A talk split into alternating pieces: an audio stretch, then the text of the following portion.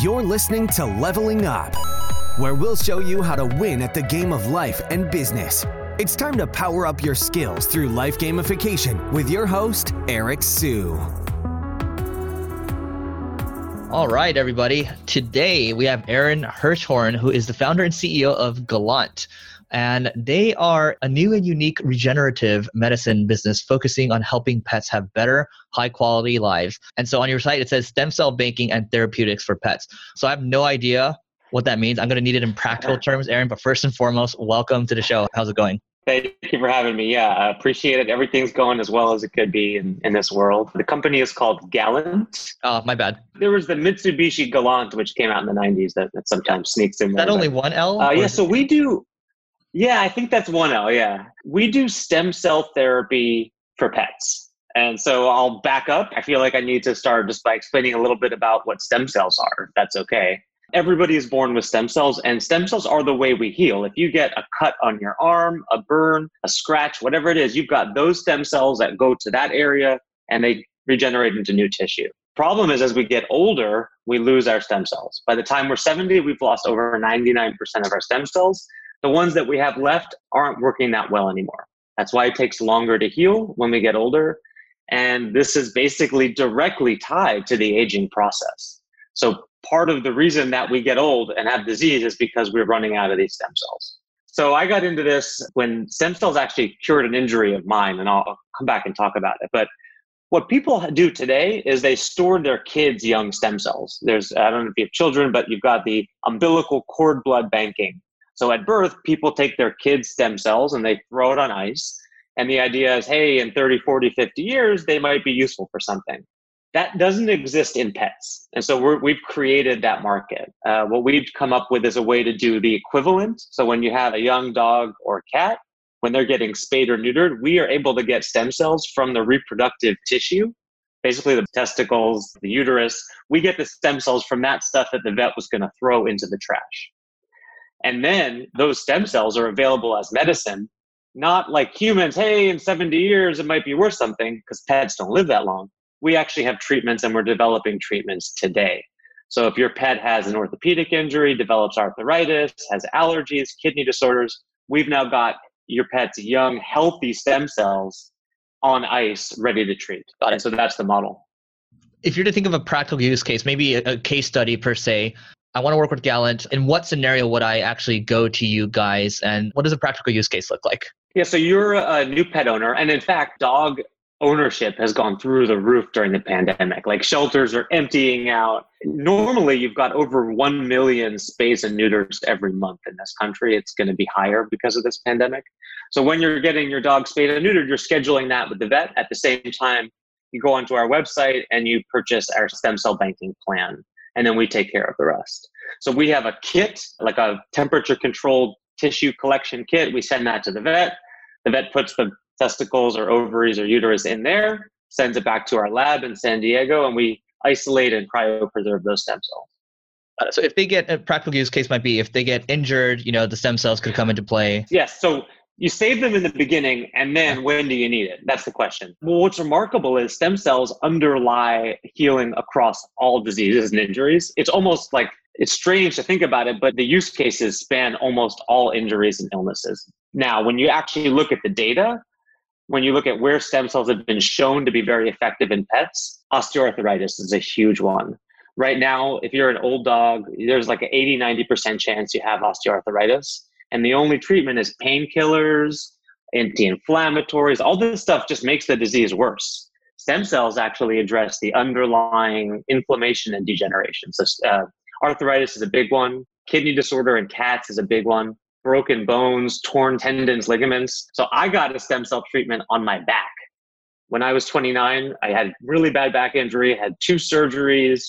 For the next 10 years, was taking cortisone shots uh, like twice a year. I had they burned my nerve, tried everything. I got an injection of my own stem cells into the two injured discs, and that's how I got into this business because it changed my life. And all of a sudden, I'm healthy. We were talking before we started. I've been kite surfing like multiple times now. I couldn't do that for 10, 15 years. I couldn't do anything. Crazy. That's why you hear yeah. about all these athletes getting stem cell treatments. And now I, I actually understand. Oh, okay, it makes sense now. Um, that's yeah, great. all the athletes are doing it, like super cutting edge, and insurance isn't covering it yet. The FDA makes it hard. There's a lot of challenges, especially on the human side, that by working with animals we avoid. We get much quicker time to market. We have much more flexibility to manipulate the cells, and we have, in an ironic way, a shorter lifespan to actually test stuff, and that's interesting too. Got it. That's awesome. So, how do you guys? And I, I do want to talk about Dog Vacay in a second too, and how it relates Yeah. to all this as well, because you're the co-founder of that one. How does the business work? How do you guys make money? divisions or business lines. It doesn't mean a lot when you're a startup, obviously, but the first is we have a consumer facing stem cell banking division, just like umbilical cord blood banking, but now for pets. So the consumer pays for that off our website or the vet recommends it. Second business line is we're actually developing therapeutics. So I have what's called a GMP compliant lab in San Diego. It's got special, you know, air handling and concentration and all sorts of FDA rules and SOPs and all that stuff. And in there, we're actually developing therapies that go through clinical trials. We have a partnership with a major pharma company. They're paying for a clinical trial that we have for feline, for cat chronic kidney disease. And if that's successful the way we expect, that's just an off the shelf drug like anything else that you buy from the vet. So we're developing both the consumer banking and then this off the shelf treatment business. And what are the approximate costs for those? For the consumer, for the banking, it costs $95 a year. Wow. And then there's a upfront processing cost of about $300 and we discount that here and there with vets and everything. So we tried to make it accessible. I mean, we lose money up front as we're processing and then eventually we make it back on the storage over the life of the pet. And we're not charging a lot for the therapies. We're not trying to make money on the therapies. To me, it's like this is brand new for most people. A lot of vets don't even know about stem cell therapy. So if I can show that it works, that's going to drive the whole business. And so we're trying to just make it accessible. It's all about making it accessible. How long have you guys been around? How many customers do you have today? We launched in October of last year. So it's been a few months. We were on Shark Tank in November of last year, which was a lot of fun. And we got a bunch of customers from that. And then Wow. things have I kind of, remember you now.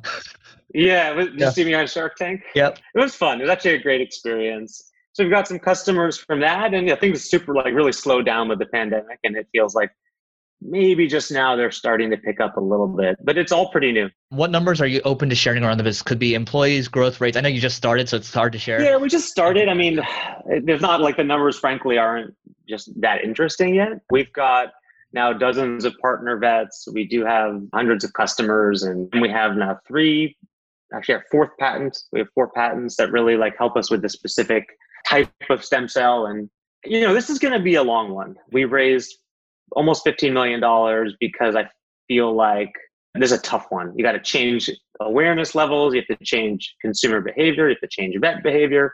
So we got to be around to be able Got to it. figure this out.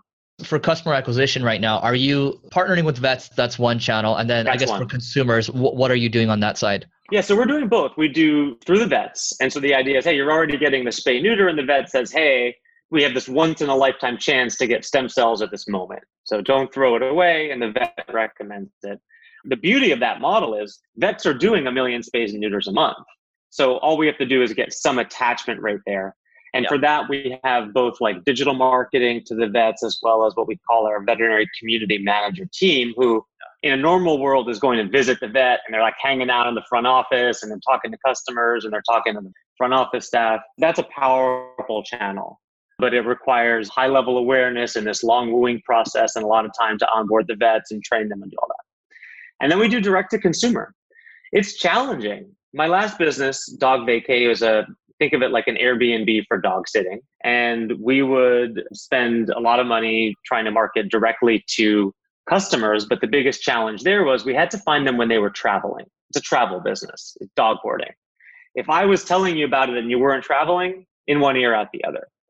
This one's even harder because I've got to find you really after you get a dog, right around when you get a dog, before the dog has been spayed or neutered. And I'm selling you something that you don't know exists, that you don't care about, that you don't know about, and like, and a lot of chances your vet might not even know about it. So we were leading with a lot of content. Our blog is now generating like several hundred thousand visitors a month, which has been awesome. A lot of content and continuing education. we're doing some interesting things where we're actually giving away the service. In some senses, we were realizing that it was cheaper for us to give away a spay neuter to a customer than to market directly to them. And the advantage is we have this really cool feedback loop where if we sign up a customer, that customer is going into the vet and they're saying, Hey, can you do this for me? So all of a sudden now we're giving away a procedure free to a customer. And in fact, we're even like paying for the spay neuter and I'll, like personally drive them in my Uber, you know, to the vet, whatever it is. We try to make this great experience. But now the veterinarian is doing the whole procedure in service of a mutual customer and they are like automatically getting onboarded. So we figured out some sideways hacks to it that we're trying to blow out, but man, it, it's not easy. Tons of education for sure. But you know what I love about what you're doing? It's product led growth using testicles. But it works because, yes, it's a big education process, but it seems like a no brainer. Something like this, everyone would just start talking about. It's like, yeah, you got to get this, you got to get this. Yeah, I'm excited about the journey for you there. And I guess for you, thinking about dog vacay. So you started that business what in 2011? Dog Vacay started in 2011. It was similarly driven by like an experience with a dog. My wife and I left our two dogs in a kennel for a 10 day trip. We came back to what was a $1,400 bill, and my dog Rocky was hiding under my desk for three days. We started by just a Yelp listing. This is like right when Yelp was starting. Like they started in 09, I think. So it was just growing. We put on a Yelp listing for dog boarding out of our house and shit blew up. And it was like all of a sudden we're dog sitting out of our house. We made like 40 grand that year. And I just started taking essentially the collaborative consumption or marketplace concept and applying dog sitting to it. And we grew that to over 100 million in revenue, merged it with Rover in 2017. And that business, again, notwithstanding the pandemic, is doing extremely well. I know SoftBank put money into WAG, right? It was really yes. just WAG versus Rover, I guess. Yeah, and WAG's uh, really struggling. Actually, SoftBank sold back to management. Like they did some buyout, and SoftBank's out of that now. Yeah, tough one. You got out obviously because you guys merged, and then you're like, okay, I'm gonna go yeah. do Gallant. Got it. Okay. Yeah. So I sold, are, and they've been running that thing. You did that for six years or so. What do you think are some practical lessons you got from that that you're carrying over to what you're doing right now? The most practical lesson of all is I think just anything that any CEO learns is you can't do too many things. You've got to do way less. And so constantly, constantly, constantly, like, and my team's used to it now, but every couple of weeks we're like, should we really be doing that thing? Can, can we do without doing that? And so we're always trying to cut things that we're doing to make room for the two or three things that are really impactful and that really drive our metrics. The other thing I've done a lot is, you know, with Dog Vacay, I didn't really know why we were growing in the beginning we had some product market fit and PR and this and that. And it wasn't until much later that growth actually slowed and we had to re engineer a lot of things and look at our KPIs that we started to figure out why. And one of the main reasons that we were growing was just all around content. I mean, it was just all around SEO. And to this day, I mean, Rover Dog Vacay, you're getting two thirds of the customers from Google and some version of it. And so now we spend a lot of time on the content, knowing that it doesn't feel like you get a lot out of it out of the gate, but it, it endures and it builds and it adds up. And all of a sudden, we're sitting on hundreds of thousands of visitors. Hey, most of them don't care about stem cells, but the one half of 1% that do, we can now start taking over. And so, a lot of content, PR, investing in all those things, Shark Tank for the same reason. It's like we didn't need the money for Shark Tank. We just know that it's this new concept. And so, anything I can do to get it out there is another big lesson. And I think those are the two the two biggest things. Roughly how many new customers did you get from being on Shark Tank? I'm just wondering what the Shark Tank PR effect looks like. No, not many, not many. It was not like in the thousands the way some people think. But remember, this is not a DR product. I'm not selling ice cream for cats. This is something that you can only buy before your dog or cat is getting spayed or neutered, and it's a high price, high consideration. But in terms of awareness, like we onboarded a lot of vets after that. We've had tons of inquiries, just as nurturing this awareness to turn it into sales over time. By the way, other companies I've heard you get anywhere from like a few hundred thousand in sales to like less. I don't think it's typically like a huge spike there. Before we started, you talked about living forever, and I'm assuming that's probably your life mission to do that for yourself and help others do it. So, how are you planning to do that? What are you doing right now for that? What people don't realize, and actually a lot of people, I say it and people don't believe me, and like my chief science officer is going to yell at me because I, I talk about this stuff. But aging is not certain. We don't need to actually age. When we take a look at what happens as part of the aging process, it is a combination of several biological factors. And I can go into it, but for example, you've got free radicals going around your system and your mitochondria aren't working as well and your lysosomes get gummed up with stuff. The point is, all of those things that are underlying aging, if we view that as the disease itself, we now are beginning to intervene in that. And so essentially helping your body continue to repair itself at the rate that it does when you're 15 years old, that's the goal here and you can live forever. And part of that will be saving and culture expanding your young stem cells. So save your young stem cells as a as an animal. Like what I really want to do is I want to take my dogs and cats and give them a once or twice a year infusion of their own young stem cells. And the idea would be that that would help them not only avoid disease, but actually live healthier longer. And stem cells combined with a couple other versions of this therapy, I believe will have people living. I think the first person to live to 200 is already been born. And I think that for us to be living in the hundreds of years is not going to be out of the question very soon. That's insanity. So, Gallant, one part of it, I'm assuming you're going to be doing something else after this to continue to, to advance this mission. Yeah, um, we'll see. I mean, I think if we could show it in our animals first, that's when people start to pay attention. You know, like, oh my God, my dog who should live to 12 is living to like 19. You're going to start wanting that for yourself. Right. And uh, I'd like to be able to demonstrate it in this way where you've got less regulation and a shorter lifespan to actually show these things. One key point here is I think A, it takes time to develop what your life mission might be, right? That's one thing. The other thing is it takes steps to get there. So it's not like you're trying to do it immediately. It's like, hey, I'm going to do this first and then I might do something afterwards, but it's one step at a time. Whereas people are like, oh my God, I need to have this big mission coming out the gate coming out of college. You don't necessarily need to do that. Well, you can always have a big mission, but you've got to choose exactly what it is that you're going to focus on. There be like one hundredth of your big mission because you can't do big things. You got to do little things. If you had $10 million right now to invest it all into one startup, can't be your company, where would you put all the money and why? 10 million to put into one startup? Yeah, you have to do it in 24 hours. Like it has to be a startup. I'm not investing in Apple. You can pick a big like company. Right you can now. pick like an Amazon if you want. Man, I certainly wouldn't put 10 million into one startup. I love the pet space. I think the pet space is just fantastic dynamics. I think pet health is an amazing market. Even some of the stuff like Chewy as a public company is still feels like there's tons of upside. Something in this like pet health market, I got to get back to you on a specific company. Other question. This is out of curiosity. So, Dog Vacay was in Santa Monica, correct? Correct. And then you moved to Miami. Why the move, and how do you yes. like it there? My wife made me move. Uh, her family's here, and so just being your family. I did not do it for taxes, but taxes were a nice, like you know, thirteen percent benefit and it's okay. Miami is a beautiful place. There is more startup stuff happening here, like there is everywhere. You're getting a lot of people moving from California and New York to here because of the tax situation, now because of the COVID situation. I think it's really promising. I think there's a lot of cool stuff here. It's lacking the talent, but it's fun and you can be out in the water most days and it's a fun place to be. You miss LA? I miss LA. Okay. That was just out of curiosity. So what would be your favorite business book? Favorite business book?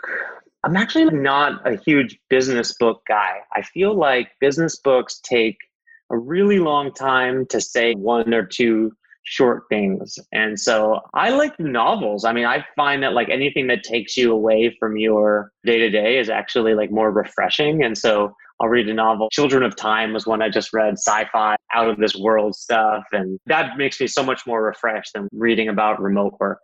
I have to read fiction now. I was thinking about this the other day. I have a bunch of fiction books that I bought. I'm just like, every day now, when the, the day ends, it feels like a Friday, meaning I'm, I feel exhausted now. I used to be yeah. able to just work the whole time. I can't do it anymore. I don't know about you. Yeah, it's so. more tiring. It's very different. And I've got three little kids running around the house too. So like there's just all these levels of exhaustion that add to it. But I recently discovered Kindle's Audible feature. Like they've integrated it now in a better way where you can seamlessly switch from audio to reading.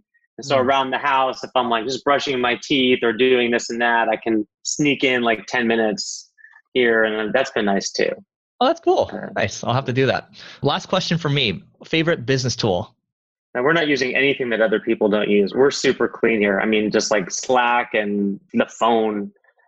I think there's too many tools. We got like probably 15, and there's none of them that I'm particularly excited about. And I try not to learn the new tools until my team tells me that like I absolutely have to though the pain's really there. I love that. Yeah, I just try to be like, okay, guys, you work with the tools and we'll figure out what's important. Well, Aaron, this has been great. What's the best way for people to find you online? You can find me on gallant.com. Check out the site, and I'm just, my email is just aaron at gallant.com. Happy to, to field those. Perfect. Thanks so much for doing this. You may have completed this level, but many more bosses await. If you're looking to level up in marketing or business, just go to singlegrain.com forward slash leveling dash up to get access to our individual and team training programs. That's singlegrain.com forward slash leveling dash up.